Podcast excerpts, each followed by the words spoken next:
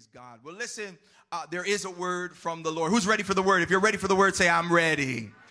I'm ready. Online, if you're ready, type, I'm ready. Praise God. Listen, uh, so, you know, when I think about it, I, there have been several times in my life when I've been driving and uh, I went out driving and I should not have been on the road, you know, where I did not get the right amount of sleep. Anybody other than me ever been there? And you know, and you find yourself nodding a couple times and and then, you know, this happened. I remember one time specifically, and maybe I'm not, hopefully, I'm not the only honest person in the house, where I've woken, I saw a bridge, right? And then I woke up a few moments later and saw the bridge in the rearview mirror. And I'm like, how on earth did I get? I don't even recollect or remember going under the bridge. Anybody other than me ever had an experience like that? Maybe not. Okay, okay. I see a couple of hands. You know, well, let, let me let me come a little bit closer down your row. How who, how many of you in here have ever text and drive and driven? Anybody? Okay. Be honest. Come on. Online, put some hand up emojis. Okay. Or look down at your phone. I see a whole bunch of. How many of you uh, when you are texting, you know, and this has happened to me before because I can be honest, you know, where I've looked down at my phone and then I almost, and my wife would be like, babe! And I almost crashed, or there have been moments where that has happened, and I'm like, oh my gosh, and my heart is in my hands, and it's been a number of times. How many of you, uh, something almost happened when you text and drive? Okay, I see the hands here, we're honest. And, you know, the fact of the matter is, I guess I'm gonna ask you, I'm not gonna ask you to put your hand up. Did you stop? Did you stop texting and driving? Most of us, although we have been, I've stopped. Yes, I've stopped. Praise God. but no, but usually when those moments have happened, if we'll be honest, they did not hinder us from going back and doing those things again. We didn't use the opportunity in that moment where we were spared in many cases, miraculously, even with me with the sleeping uh, at the wheel, you know, uh, one of those moments back in the day, and no longer do I go on these drives. I'll, you know, I'm, my, my wife would be like, babe, we need to pull over and sleep. And I'm like, no, I got this. You know, the macho side of me, I can keep on going. And, you know, I've had to check myself in regards to that because in many cases, after God has spared us, and after God has done the miraculous or done things in our lives, these things don't necessarily hinder or stop us from doing what we were doing. You know, okay, I'm not gonna ask the ladies to put their hands up because y'all are gonna come for me, but uh, I'll just ask you this and you can just answer it to yourself. How many of you have done your makeup while you're driving? okay, what about, what about, let's say this, not texting, driving, makeup, and driving, but being distracted driving? Because some of you, you're like, okay, well, I'm not texting and driving. I'm not doing makeup and driving. I'm not doing none of this stuff. Uh, and some of your wives are pinching you right now, and girlfriends are pinching you like in this moment because I told you. No, but uh, but at the end of the day, we oftentimes drive distracted. And the fact of the matter is, really, where I want to go today and what I want to challenge us around is the fact that God's miraculous power is most definitely evident in our lives, and it's especially demonstrated in times of difficulty, in the messiest of situations. Like we looked at this past week as we started uh, this series, looking at how God moves in messy situations. But the fact of the matter is that most times, watch this, where the miraculous is present, we often will misuse the miraculous and the supernatural power of God in our lives, we will misuse it or we take it for granted or we don't use it the way that He has desired for us to use it.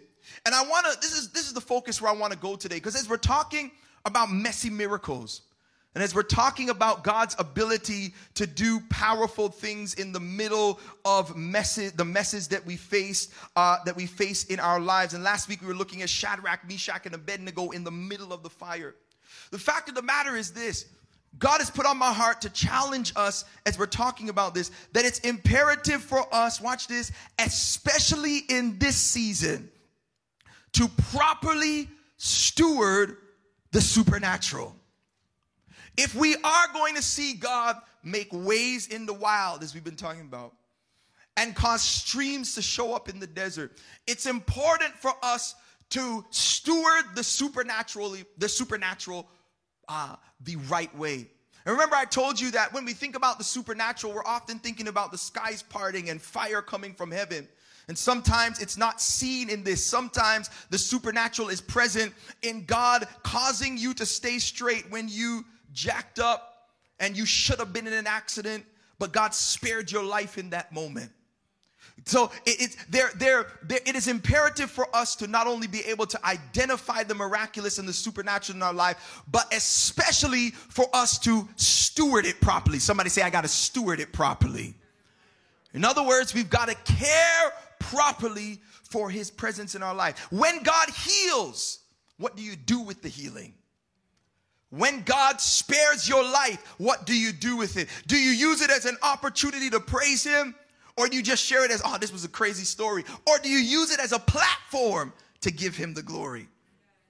And so it's imperative, it's imperative. You know, people who are witnesses of the supernatural in their lives and truly are ones that desire to use it to give God glory, you don't have to pump and prime them to praise and worship God because they realize that the miraculous and the supernatural in our lives is a platform and an opportunity for us to somehow give God the glory. Who's with me on this morning?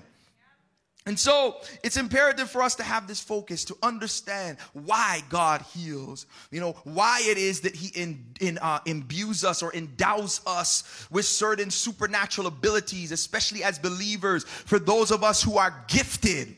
For those of us who have uh, spiritual gifts, as you have been given, as First Corinthians chapter 12 makes it clear that God gives every believer, somebody say every believer, every believer a gift. Shameless plug for next steps. If you're you ought to come to next steps and we go deep into gifts of the spirit and what God has called us to and how it is that he empowers us as believers. But the purpose for him doing so when he gives us these gifts, it's important for us to understand and to use them for what they are to be used for. So, with this in mind, I want to jump into a, a, story today because even as the Apostle Paul, as he talks about freedom, I want you to turn to uh, the book of Judges. What book did I say?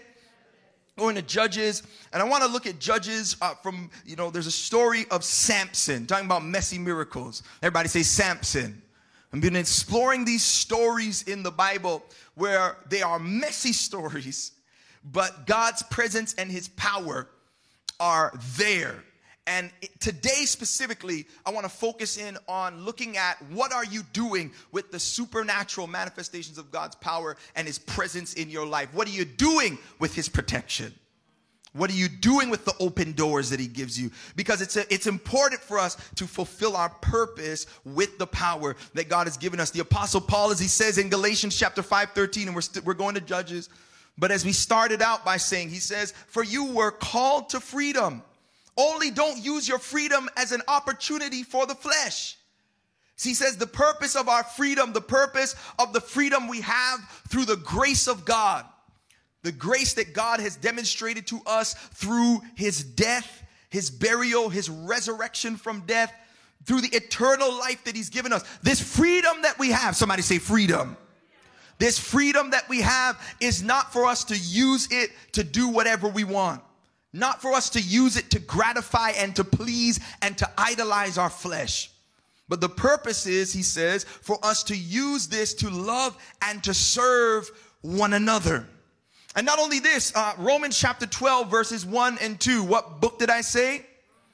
We're going to Romans chapter 12, verse 1 and 2. Stay in Judges, but I'm just reading this out for your hearing. The Apostle Paul also says, uh, he says, I appeal to you, therefore, brothers, by the mercies of God, to present your bodies as a living sacrifice. Somebody say a living sacrifice.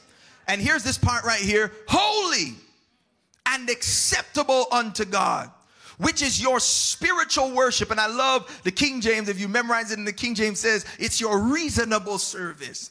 In other words, it makes sense, this act of worship, to use your life as not a dead sacrifice. You know, in the times of old, they used to honor God through the sacrifice of dead, uh, of dead animals. So they would burn animals, they would kill animals, and those things would be dead. But now that Jesus has come and has given us eternal life, our response to this, watch this, is to be a living sacrifice.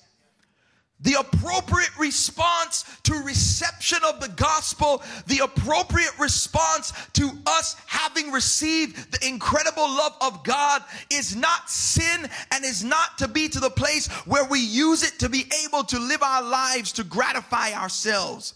But he says it's reasonable. It only makes sense for us to be a living sacrifice. Watch this holy. Holiness, watch this, does not save me. My living holy does not save me. Why? Because as the apostle, as the apostle Paul says in Ephesians 2, 8 and 9, and in other places, we see this as the, the theological theme or tenor throughout the scriptures. For by grace are we saved through faith. Watch this, not of works. He says, it is the gift of God just in case anybody would boast, like a lot of us church folk that think that our work save us do. Come on, somebody. The reason why you can always tell when people, this ain't the message, uh, but I want to encourage you around this. You can always tell when you are in an environment that does not understand the gospel. Because there is a massive effort on the importance of you doing works to please God in order to get God's approval.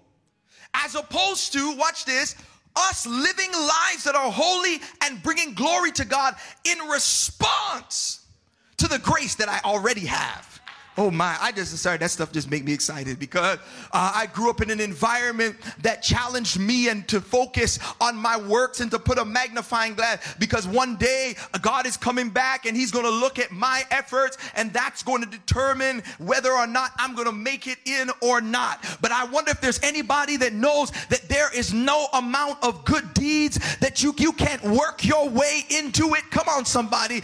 And the death of Jesus would have been an absolute waste if after Yahweh put on flesh and came into the earth and lived perfectly and died for my sins and rose from death, if I then still have to live a life, come on, somebody, to earn my salvation, the death of Jesus would have been a waste. I wonder if there's somebody that can give him praise in here today because of the grace and the mercy of God. And so you know, this is why the Apostle Paul, in the armor of God in Ephesians chapter 6, he tells us that we have got to notice he starts with the helmet of salvation. He says that you have to guard your head with an understanding, watch this, of the fact that you are saved. Because your works oftentimes, this is why we say no perfect people allowed. One of the reasons why your works oftentimes will tell you, nah, fam, you going to hell. But how many of you know that that's the beauty of the grace of God? The grace of God is not a license to sin. Come on. But it is there for us and it covers us in spite of the fact that we are imperfect individuals. So I'm just setting this up for you to understand this. The grace that he gives us, however, although we don't earn our salvation uh, through holiness, now that we are saved, once you are saved and you receive Christ as Lord and Savior and you become a recipient of this incredible grace, what happens now is that we are focused now shifts to serving God with this grace that he has given us. So now it is our reasonable response to, uh, to, to, to, to use this grace that He has given us to be a living sacrifice, to be able to love and serve one another. Come on, serve city. And so, you know, so this is, this is important for us to understand as we jump into this story in Judges 13 about this guy named Samson. Everybody say Samson. And Samson is a story that is familiar, familiar to many, might be new to some of you. Uh, for those who are new to Bible, it's in the first half of the Bible, and it's a it's a really powerful story about Samson. And you know, so what ends up happening? It starts in verse in verse one and says, "And the people of Israel again did what was evil in the sight of the Lord. So the Lord gave them into the hands of the Philistines for forty years." Now, I told you the story last week about Daniel, Shadrach, Meshach, and Abednego. They were in sin. They committed idolatry and they were given into Babylonian captivity for 70 years.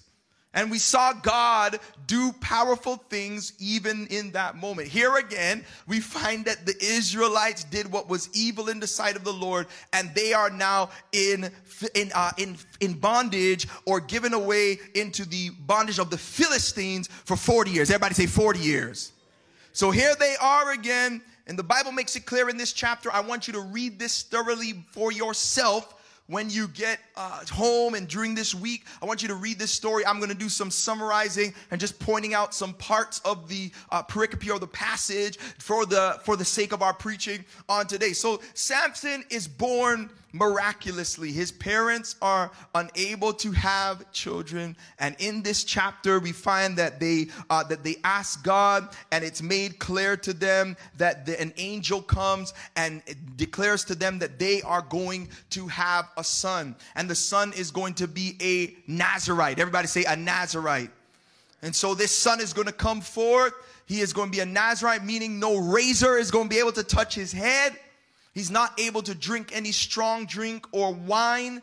Uh, and he is committed, he is sanctified, and will be set apart for the purpose uh, of being able for God to demonstrate his power to, uh, and I'm going to show you in a moment, to demonstrate his power in this season while they are in captivity to the uh, Philistines. And so, Samson, everybody say Samson Samson is born uh, in a miraculous sort of a manner, in an unconventional manner. His starting point, his starting point is unconventional. It is out of the ordinary. And I just want to stick a pin in it and right here and give a side note. There are somebody, there's somebody in here, and there's somebody who's watching at our online campus today. You might have been born in a place or in a manner that is unconventional. You might have grown up without parents or you might have grown up in a scenario that is less than ideal or a scenario that is special or out of the ordinary. And I just want to say this, you know, and this was in my spirit this week, so I want to say it to someone who might be watching or in the house that feels like you are someone that God can't use. You know, you got to watch for the underdogs, fam. You got to watch for people who have uncommon brautopsy, you know, because the fact of the matter is that God oftentimes, yeah, I said brautopsy, right? Because God oftentimes has a special plan and, and desires to use these people in a mighty way. Are y'all still with me? So look, here we find that Samson is born. It's very powerful. And God, I want you to, to look at this. God begins to move in his life supernaturally. He is endowed, he is imbued with supernatural strength. Somebody say supernatural strength. And I want you to note this the presence of God is supernaturally at work in Samson's life. And he goes throughout the book and does all sorts of crazy things. Like, for example, he goes and catches 300 foxes. And he not only grabs 300 foxes, he puts torches between their tails, ties them together. This is some good stuff, fam. And then releases them into the bushes of the Philistines and goes and burns down all of their crops. Talk about, yo, getting vexed, fam. Like that is some serious stuff. He has supernatural strength. He is imbued. He was walking similar to uh, to to David. David had a similar experience where he killed a lion and a bear, right? But it was this is a different scenario. Samson he actually kills a lion. And he doesn't kill a lion probably like David with uh, some sort of a tool. He actually kills a lion with his bare hands. So this is this, just so you understand, he is imbued, he is endowed with some pretty supernatural strength in this moment, and we're going to see why in a moment. And th- let this represent, you know, there there are many of you who are here today, some of you who are watching at our online campus, and there are things that are different about you. There are things that are a superpower, right? You might not be physically able to grab and rip a lion open. For some of you, you know, it might be your ability to do some with hair. Come on, somebody. And people are like, man, you are really gifted. You are, you really have incredible ability as it pertains to that. It might be your ability to sing. Come on, somebody. Might be your ability to be able to build things. It might be your ability in a church context. Uh, you might be called to be a prophet. God may show you things supernaturally and give you the ability to see things that others cannot see. You might be a dreamer. You might be a preacher. You might be an exhorter. Romans chapter 12, it lists seven spiritual gifts. You, whatever your supernatural, your gifting is, this is a, an ability that God gives us that is out of the ordinary. Samson has this ability where his strength is his supernatural ability. And he has this and he goes through life and he does things that are unconventional, that are out of the ordinary, that in many cases are supernatural. It's God's supernatural presence in his life. And it's powerful because it's made clear. Watch this. Uh, can we go to, we're going to go to verse, uh, chapter 14. So, chapter 14, verse 1 through 5, the Bible says Samson went down to Timnah. And at Timnah, everybody say Timnah he saw one of the daughters of the Philistines. Then he came up and told his father and mother, I saw one of the daughters of the Philistines at Timnah. Now get her for me. Spoiled brat moves, fam. As my wife. But his father and his mother said to him, Is there not a woman among the daughters of your relatives or among all our people that you must go and take a wife from the uncircumcised Philistines? And it's nuts because, uh, note this, in this moment, they're saying you need to marry within your context. And he's like, no, I want that woman. And watch this. This is powerful because when we're talking about why he has the ability that he has, here it is. The Bible says uh, in verse in verse four, his father and mother did not know that it was from the Lord. For he was seeking an opportunity against the Philistines. And at that time, the Philistines ruled over Israel. So it was from the Lord in that moment. Although it was an unconventional ask, Samson knew his assignment. His assignment was to go into the Philistines and to overthrow uh, their rulership. He ends up being one of the judges. This is before uh, Israel had kings. Can we teach for a moment? And so this is before Israel has kings. They were ruled by judges. Everybody say judges. And Israel and ends up begging God for kings like the rest of the world. And this is the only reason why they even ended up having kings, but they were ruled by judges. Samson is called to be a judge. And so what he's getting ready to do, he is using this strength that God has given him. It's an assignment for him to go and overthrow the power and the rulership of the Philistines. But not only this, Samson's power was supposed to reassure and be assurance to the Israelites that God was still present with them, even though they were in a position where, because of their sin, they had jacked up. And I love this because God is intentional online. God is intentional about going out of his way to always remind us that even when we mess up and land ourselves in stupidness, as my grandmother would say, that God still is there with us. Any witnesses today? So it's there to give assurance to the Philistines, but also to demonstrate his, I mean, not assurance to the Philistines, assurance to the Israelites, but to demonstrate his power to the Philistines. But not only this, this is powerful uh, because it is supposed to be to the place where we're going to see later, where he is also making us, God through Samson is making a stance against the false God of the Philistines. And so here it is. If point number one was a point, I'll give you this. The supernatural is an assurance to the Christian, a witness to the heathen, and an offense to Satan. Here it is. Let me say it again. The supernatural is an assurance to the Christian, a witness to the heathen, and an offense to Satan. This is the reason why God gave Samson the power. He gave him the power that he did because it was supposed to be to a place where it was an assurance to the Israelites that he was still with them, but also a witness to the heathen, the Philistines who are around, that God's power is great. But then also an offense to Satan, whose attempt was to be to the place where he called people, especially in this time, away from the worship of Yahweh, the Most High God to worship false gods and idols. And so he was making it clear that no, Yahweh, Satan, is still greater than you and any other God that you empower or anything of this nature to be worshiped by man. Are you with me?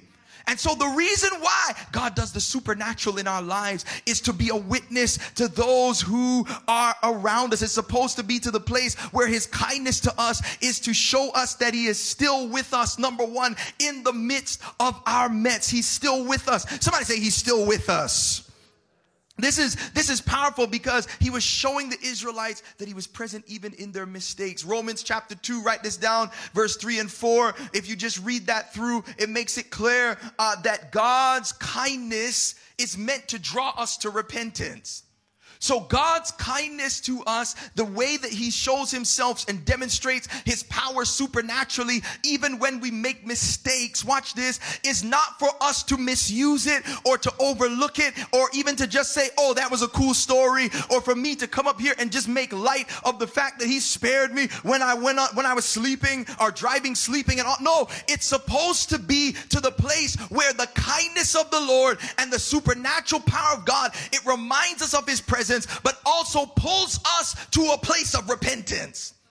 God's kindness is supposed to lead us to repentance. We're not to waste it, but we're supposed to receive it as God saying, Hey, I'm giving you another chance to get your life right, to be to the place where you are walking in holiness and giving me glory with your life.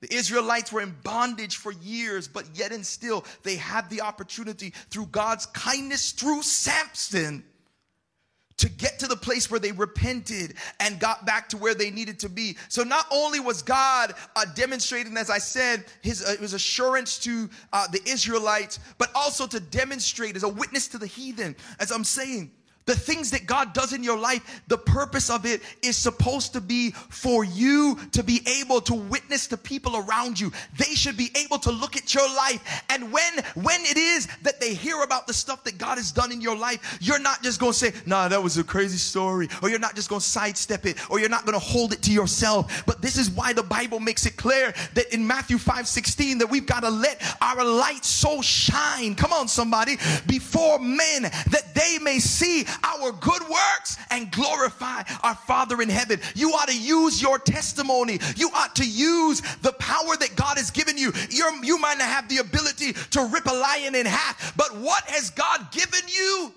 as an ability that is beyond you. What supernatural representation or presence of God is in your life or way that He's endowed you that you are using for yourself? We're not to use it for selfish gain. If you are someone who does hair, it's not about you whipping up hairstyles so people can say, look how awesome you are. Yes, praise God for pats on the back. But at the end of the day, we use that thing and we minister. My sister, she does hair. She is a magician with hair. She has her own hair salon in the States. And it's powerful because how many of you know uh, that that salon chair is one of the biggest places uh, for ministry and therapy to happen? I'm telling you, some of the greatest things. She tells all sorts of stories. She is gifted as a prophet and she'll share with me things that the Lord will put on her heart as she is doing people's hair. It's a witness to people who are unbelievers because she is using that as an opportunity to go into places and use the supernatural as a witness to the heathen. Are you with me? And so this is powerful because I want you to understand this talking about the purpose of being on mission as Serve City. We don't exist to just have cool lights and pictures and stuff and whatever. No, it's about service and God's miraculous power in our lives, especially in the midst of the pandemic, is not for us to just have a cute story, but it's supposed to be to the place where we're able to say, Our Yahweh, the Most High God, is Jehovah Jireh. Come on, somebody. And His provision in my life and His protection in my life is not based upon what is happening happening around me, it's based upon His goodness. And we're able to testify about our God who provides. Somebody that He's provided for during this pandemic, you ought to give Him the praise in this moment. And so, as a church, when we gather, we don't gather for vanity. We don't gather to say, look how cool we are. This should not be our focus and our purpose. I want to even challenge churches apostolically. I want to encourage you around this. We often ought to look at ourselves to make sure that we have not slipped into vanity. For those who are maybe watching a leader, who may be watching online, it's imperative for us to make sure that the environment that we're in and the gifts that are the supernatural in our midst is not for our benefit but the way that we set ourselves up. Can I tell you this? Look, look, look, look, look. Uh, 1 Corinthians chapter 14, this is just an example. Uh, it pertains to, for example, uh, the supernatural gifts of tongues and prophecy. God gives us the ability to speak with tongues. God gives us the supernatural ability as believers to prophesy. Everybody say prophesy. And it's important that even in our employment of these gifts that we are taking in consideration people who do not know the Lord. Because the idea for God giving us these gifts, are you seeing where I'm going with this? The reason why he gives us these gifts is not for us to just be like, look how cool I am because I can speak in tongues. I love speaking in tongues. I love speaking in tongues. Paul says in this chapter, he said, I speak in tongues more than all of y'all. But he says, I would rather speak, watch this, uh, I would rather speak one word in English than a thousand words in tongues because my focus when I get together is not to be like, look at how supernatural I am and how cool I am because I got a new tongue every month of the year. But, but the fact of the matter is, he says, I want to be able to communicate to you in a way that God can be glorified and the person who is far from God can be able to hear and understand that God is good and make a decision to follow him. Look, look, I'm not making it up. Here it is. First Corinthians chapter 14, verse 23 to 25 says, If therefore the whole church comes together and all speak with tongues, can I deal with it? Okay, y'all don't like this. Watch. And outsiders or unbelievers enter, will they not say that you are all out of your minds? This is what the text says.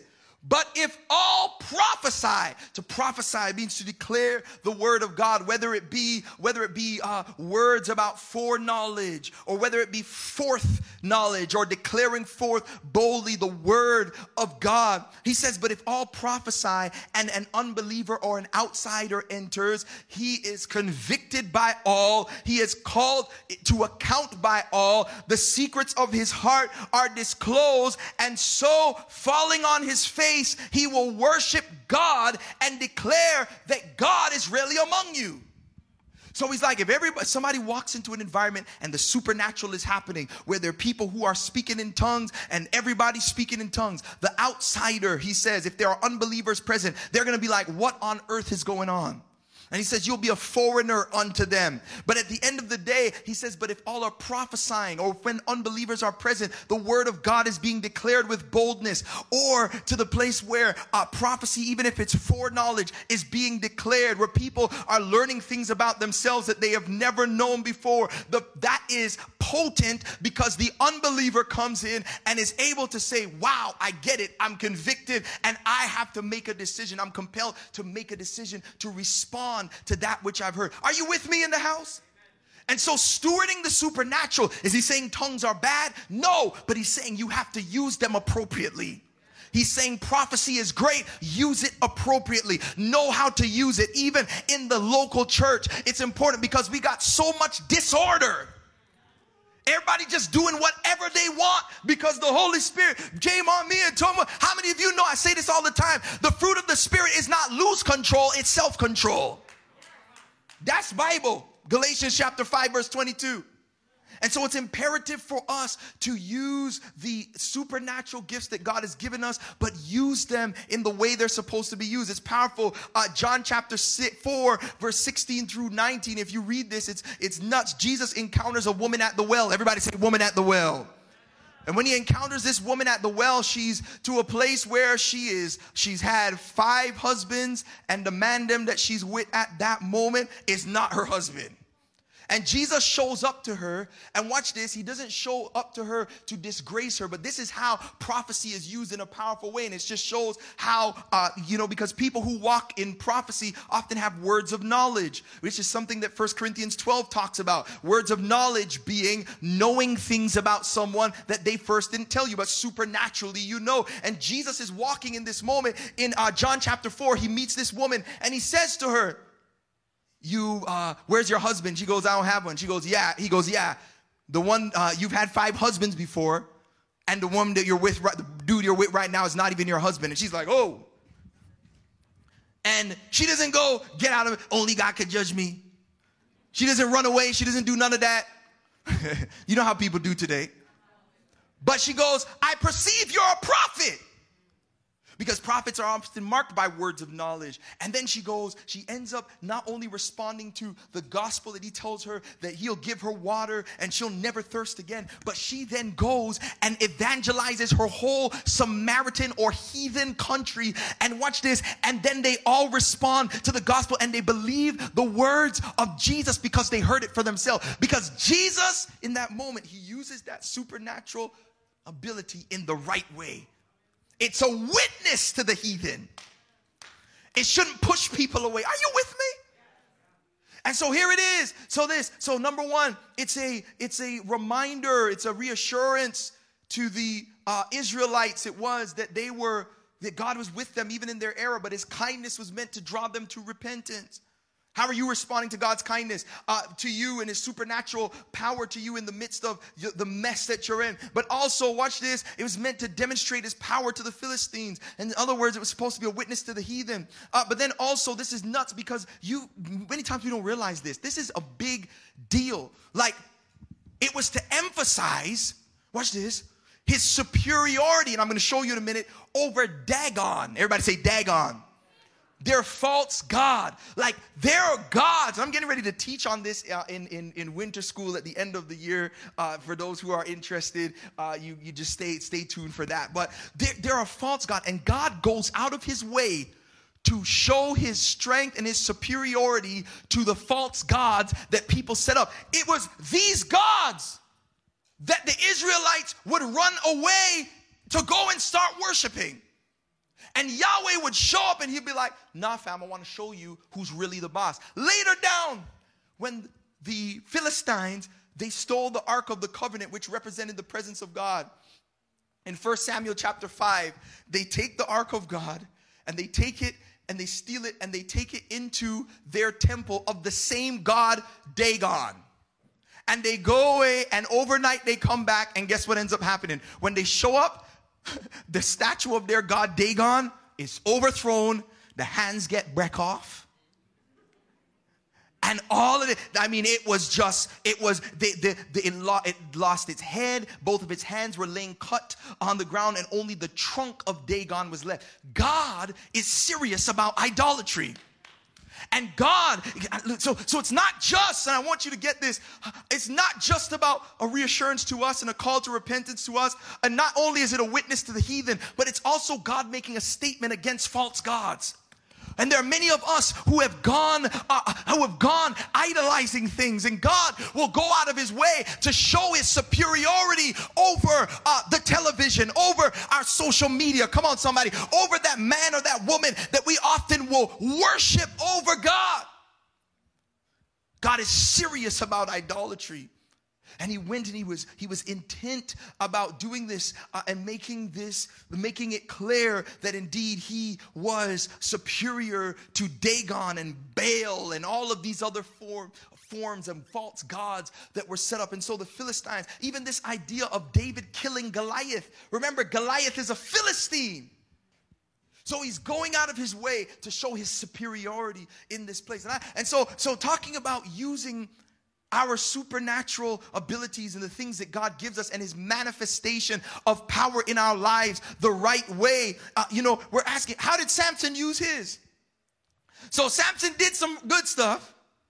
He went and he was making it clear that his power, that God's power was present with him, the supernatural strength. He was overthrowing the Philistines uh, in many regards, and he eventually became uh, the judge of the of the Israelites. You know, but you know, the fact is that although he was a Nazarite, which meant that he abstained from certain foods and drinks and things of this nature, even though he had a certain diet and all these things and dress code and the way that his hair was, how many of you know uh, that the end of the day, behavioral modification and the things that we do and the way we dress ourselves up doesn't always take care of all of our issues. That's why holiness is more than a dress code. Oh man, I gotta say that again. I mean, it is people with skirts down to their ankles that are the most lust filled people I've ever met in their lives, in my lives. Oh, y'all don't wanna be real with me. People that never got their ears pierced, that never wear no earrings and don't wear no makeup or any of that sorts of stuff, and lustful, full of the devil. Because a dress code does not confirm or does not empower you to live holy. Does this mean that you need to go out and, and dress skanky and be the way? No, that's not the point of what I'm saying. But at the end of the day, our focus is often in the wrong place. And behavioral modification does not empower us or does not change our hearts. The things that we do ought to be an outgrowth of us having a heart that is committed to God. Who's with me?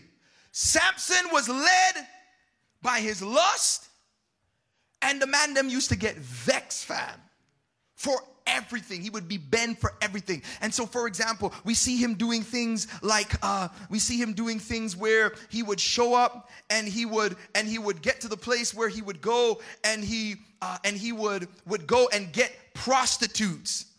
So he would go and he would go into prostitutes. We would find him doing things like this. And this is most definitely something that is outside of what God's desire is. So he would sleep with prostitutes. He would go in and he would do all of these sorts of things. And so it's very in it's in it's important for us to realize it's important for us to realize that he often used his strength and his power but it, there were underlying issues as it pertains to lust and he had unchecked lust and things that ended up leading to his demise because then now we find at the end of the chapter and, and, and actually, you know, I'm going to tell you this. We oftentimes are blinded from the enemies of our assignment because of our supernatural success. So, because he was strong and because he went out and he did his thing, he was going through his life and he was blinded from the lust and the things that were there and he never checked it he never dealt with it he just thought that because there was supernatural stuff happening in his life he was good and it ends up leading to his demise. How many of you know that that is often the case? Because sometimes, because we see people operating supernaturally, we think that this eradicates uh, this eradicates their their humanity, or makes it to the place where they don't have to be accountable, or we don't have to be accountable for the things that we do when we misuse power and things of this nature.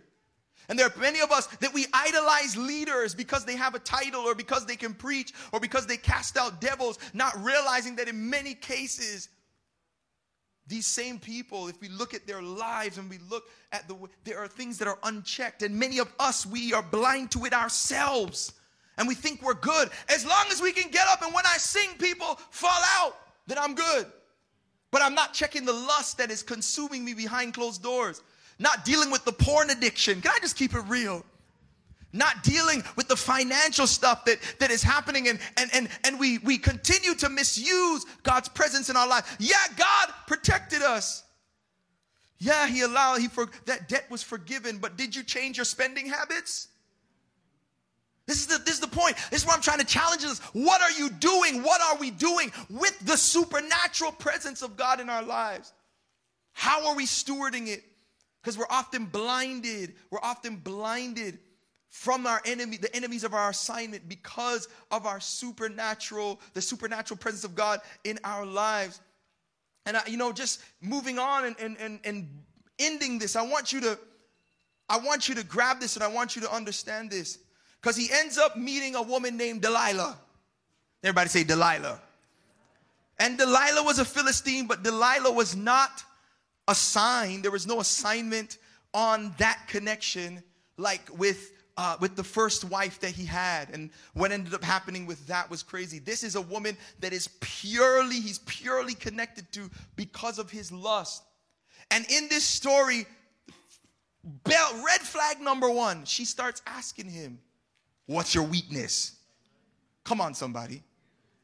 And she asked him the first time, Yo, that should have been a red flag. Man should have been from then. But no, he tells her, he lies to her. She gets vexed with him because he would not tell her his weakness. And she goes, Tell me. He lies to her again. She sends man to try and bind, bind him. And he's so, watch this, so captured by this lust and this crazy relationship in this moment. Doesn't this sound like the insanity that some of us practice? Time and time again. You he already beat you. He already beat you the first time. Can I keep it real? And then you came back again and you it happened again and instead of saying enough is enough, going back. It's very it's very it's crazy because oftentimes we don't realize like I'll tell you this, God often gives us multiple warnings before the ending. Let me say it again. God often gives us multiple warnings before the ending. It wasn't just one time. If people show you who you are, they are, believe them. And in this moment, Delilah goes to him multiple times. Tell me your strength. Tell me your strength. Tell me your strength. And Samson sets him up to where on the last time it's made clear that his hair is his strength. And guess what? She chops off the man's hair. And as a result, he ends up getting bound. They cut off his hair. The strength that was attached to his hair is gone. The supernatural strength, it was plundered, it was wasted because he decided he did not use the strength that God gave him, the position that God gave him in the right way. It ends up having him in a place where he becomes the laughing stock of the Philistines. So God's Supernatural presence is manifest there. And this is my challenge to you. Where in your life right now is God's presence manifesting supernaturally? Where is God warning you? Make sure you don't drive sleepy. Stop texting and driving. Where is it that He is protecting you and He's giving you warning after warning? This is it. See, this is not the popular stuff that you hear uh, today, but it's important for us to understand where are you and I? Where are we wasting? the warnings. Where do we need? Do you need to go get help for that alcohol addiction? Has it been, have you had a few too many, uh, more than a few couple times, and now it's the time where you, God has, God has been warning you? Have you been blacking out, waking up in beds, and you don't remember how you got there? Is it time? Is it really worth it for all that you have, everything that God has blessed you with, for you to lose it all? And we oftentimes get the warning after the warning after the warning. He got these warnings and then he ends up, and this is the powerful thing. Here it is. Uh, here it is in this moment. And I want to I want to let you know this because it's powerful. At the end of the story, at the end of the story, the Bible says in verse 28, when Samson is in a place where he is bound, where he becomes the laughing stock, he remembers his assignment. He remembers what he was there for he comes to his senses. And watch this in verse 28. Then Samson called to the Lord and said, Oh Lord God, please remember me and please strengthen me only this once. Oh God, that I may be avenged of the Philistines for my two eyes because they end up gouging out his eyes. And Samson grasped the two middle pillars. So there's this party that's happening, and 3,000 men and women, and these people are here, and they wanted him to come and entertain these people.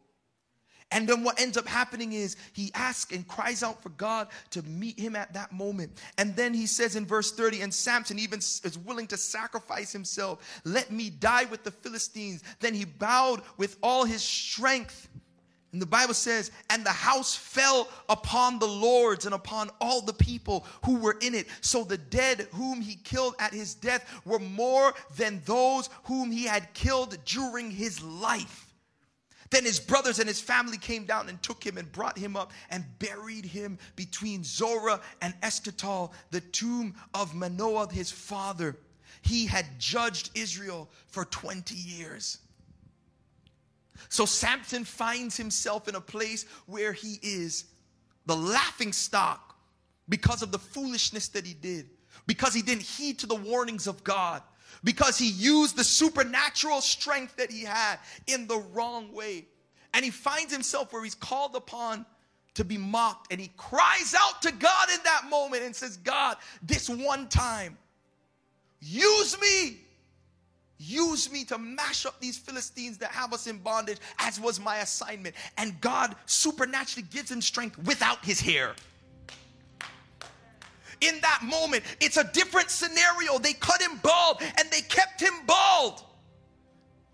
But God shows him that the power that I'm able to empower you, even if you lose the thing that you, what you that used to be to the place that I identified, even if that marriage is gone, or even if you've lost things in that moment. It's watch this, here it is. As long as you're alive, there's always time to get right with and be used by God.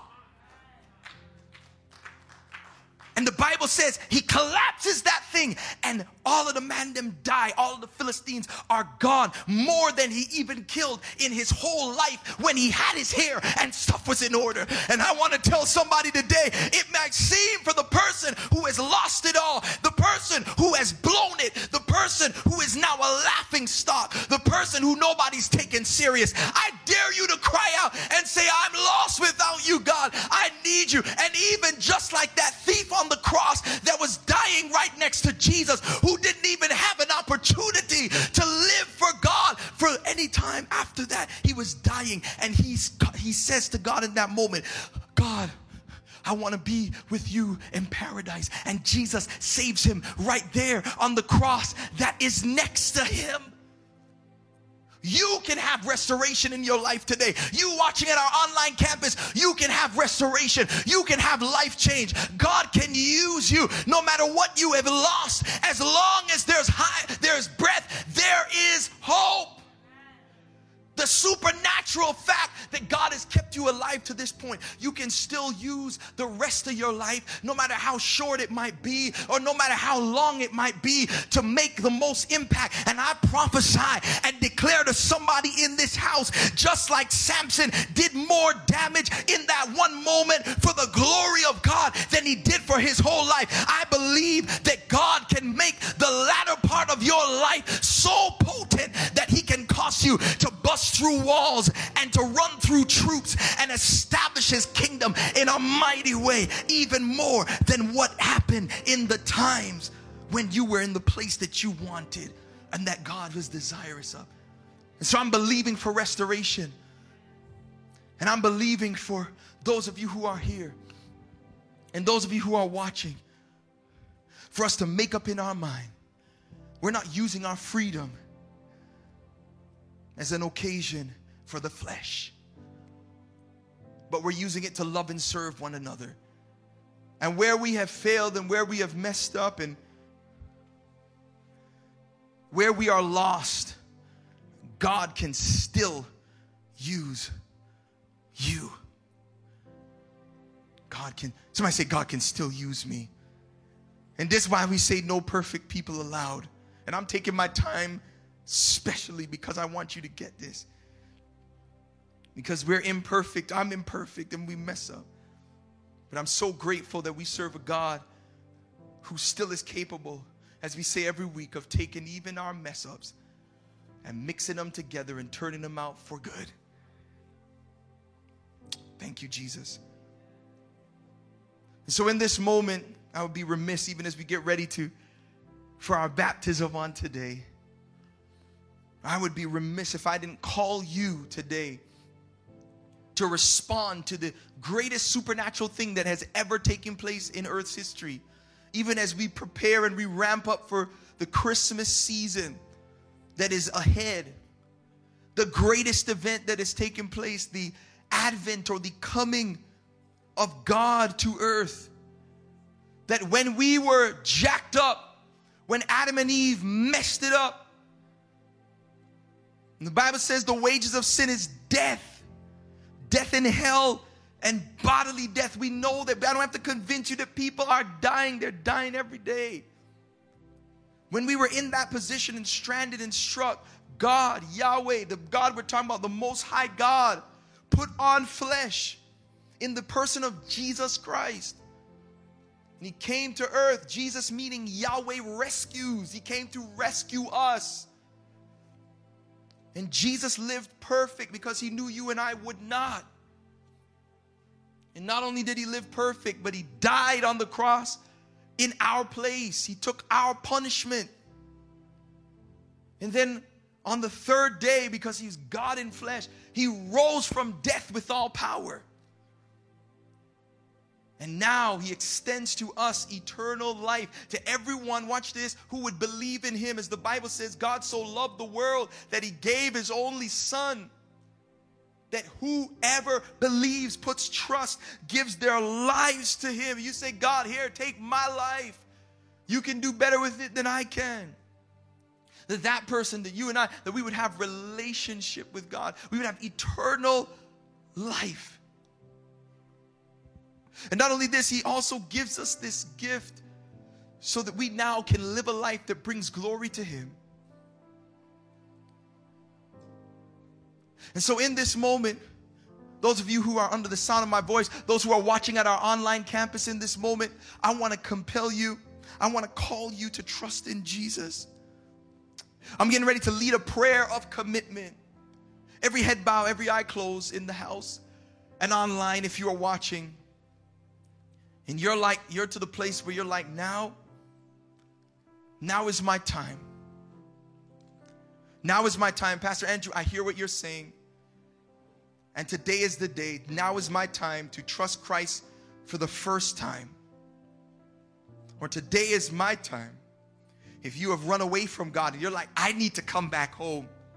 I've been hearing the warnings. I've been sensing the kindness of the Lord and this kindness that is meant to draw me to repentance. And today I want to respond and say, Yeah, God, I'm coming home. I'm coming back home in this moment. And so, on the count of three, if that person is you, you're like, include me in that prayer, Pastor Andrew. With every head bow and every eye closed, if you're like, today is my first time, today is my first time, or I'm coming back home, include me in that prayer. It's between me, you, and God. Every head bow and every eye closed in this moment. One, two, pop that hand up if that person is you. Three, come on. I see that hand, praise God. Is there anybody else saying today is my day? I see, I see those hands, praise God. And even online, if that person is you today and you're like, this is my time. I want you to see, stretch those hands in this moment. And so in this moment, I'm going to lead this prayer of commitment, every head bow, every eye closed. And if that person is you, I want you to pray this prayer with me. In Surf City, we don't let people pray by themselves. Let's pray with them as an affirmation of their faith. And let us pray, uh, and let us pray with them so that we are supporting them in this moment. And so we declare and we just say, God, thank you for sending Jesus. Jesus, thank you for dying for my sins and rising from death with all power. Come on, pray with some confidence. Say, Come into my heart. Forgive me of my sins. Make me new. And be with me now and forevermore. And I thank you for doing it. In Jesus' mighty name. Amen. Come on, praise God. Can we celebrate those who have made the decision today? Come on, can we celebrate those online who have made that decision today? Glory to God. Listen, as we get ready for our baptism, I want to do something in this moment. I want to do something in this moment. Can you stand to your feet for a moment? Because I sense, and we're going to move into our baptism, but I sense there's somebody in the house or there's somebody watching online. And in this moment, you're like, Pastor, I am that guy. I am now, I have lost my hair. I've lost all of this. I've heard the, the missed the warnings, all that stuff. And today is my time. Today, I want, I need some restoration in my life. I need some breakthrough in my life. I want God to restore his strength to me. I want God to do a new thing in my life. I want to say, God, I want this supernatural in my life. If you're not ashamed in this moment, you're like, you know what? I want some special prayer. I want you to leave your seat and come real quick. Just come to the altar and let's keep spaced. Let's keep space. But if you're like, that's me, I want, I want some special prayer. I'm just saying, God, I want to, I want to do over in my spirit. I want some strength to be able to move into this season. If that person is you, And online, if that person is you, I want you to just go ahead and put that hand emoji up. If you're like, God, restore, give me strength. I need some renewal in my spirit. I just want to open this opportunity for you in this moment. If you're unashamed and you're like, that's me, I want to pray for you in this moment. Glory to God. God, I thank you so much for what you've done in this moment. We thank you that even though we have gone far, Lord God, and oftentimes we misuse your power and your presence in our lives. I thank you that as long as there's life, there's hope. And for those who are here and watching online, who are in the place, Lord, where they are desirous, and even this one who has come, Lord Jesus, as well. And you're like, I want a refresh. God, I pray that you would pour out your spirit yet again, cause a refreshing, even because of her faith in coming forward and for those online. And I just pray, God, for a refreshing. I pray for a renewal. I pray, Lord God, that you would make what happens in this part of their life, in this part of her life, stronger than anything that she's experienced before, and that those who are watching have experienced before. And I thank you and I give you praise in Jesus' mighty name. Amen. Amen. Come on. Can we celebrate in this moment? And God honor you because of your faith.